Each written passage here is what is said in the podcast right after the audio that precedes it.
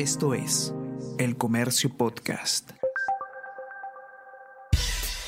Buenos días, mi nombre es Soine Díaz, periodista del Comercio, y estas son las cinco noticias más importantes de hoy, lunes 19 de septiembre crean grupo de contrainteligencia que debilita la labor de Colchado. Grupo de 30 agentes está liderado por Manuel Arellanos, quien en el 2018 fue denunciado por irregular pedido de recompensa. Según fuentes de la PNP, este personal de la Digimin buscaría recabar información para perjudicar a los miembros del equipo especial.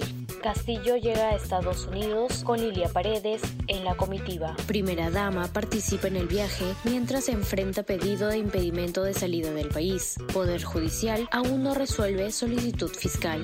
Cusco lidera preferencias del turismo interno. Región encabeza ranking por primera vez, según estudio de Prom Perú. Amazonas debuta en top 5 de destinos. Sector moverá 4.500 millones de dólares hasta diciembre.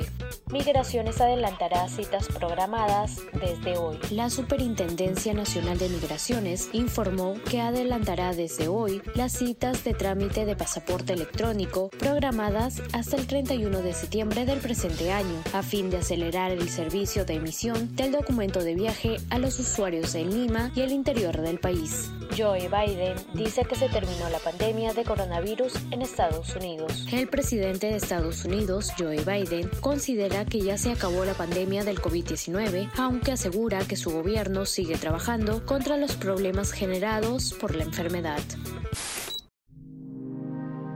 El Comercio Podcast.